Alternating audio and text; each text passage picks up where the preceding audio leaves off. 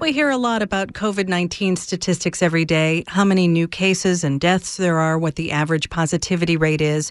But these numbers don't really describe the reality of how COVID spreads. People going about their daily lives, coming into contact with the virus, and spreading it to friends, family, even strangers. This week, we're bringing you some of those stories. WBEZ's Mariah Woelfel has been speaking with a medical director at the Chicago Department of Public Health, which investigates COVID outbreaks, and she has this report. Marielle Fricchione and a team of investigators have been looking into COVID 19 outbreaks for the past eight months now. This one happened in April at a Chicago factory, and it started out small. The, the, this factory contacted us initially um, having closed because of seven COVID 19 cases. But then when they started looking into it, investigators found some problems. So it's a large open air space, um, but there were enough workers that they were uh, more closely spaced at times, depending on their role, than they should have been. The masking was not 100% of the time and it was before plastic barriers were routinely being put in. When the health department came in to help the factory reopen and get people back to work, they did a lot more testing, which revealed the extent of the outbreak. Ultimately, over 90 people tested positive at this one factory, and at the at the end um, of the outbreak, there were five total deaths. One of those deaths was an undocumented immigrant from Guatemala who was sending money back home to his family. He stopped showing up to work around the time of the outbreak, so the company was concerned he had been hospitalized, and they gave his name to the health department. But investigators couldn't find him.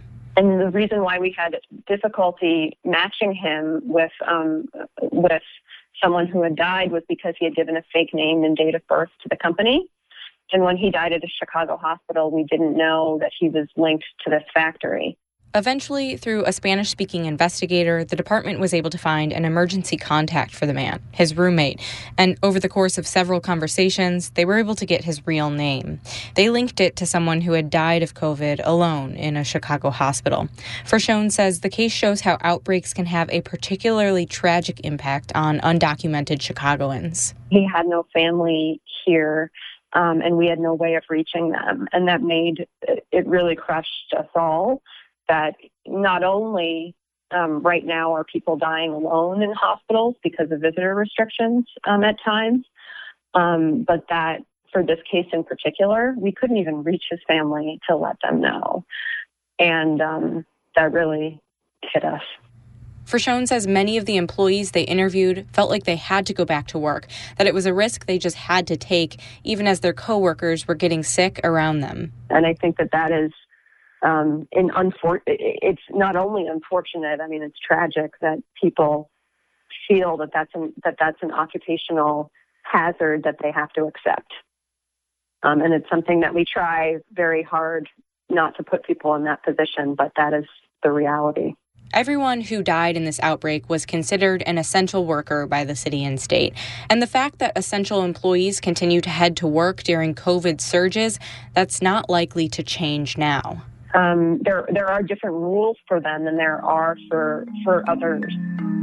So, like, for example, with the tier three recommendations that came out from the governor, it excludes critical infrastructure workers um, from the stay at home advisory.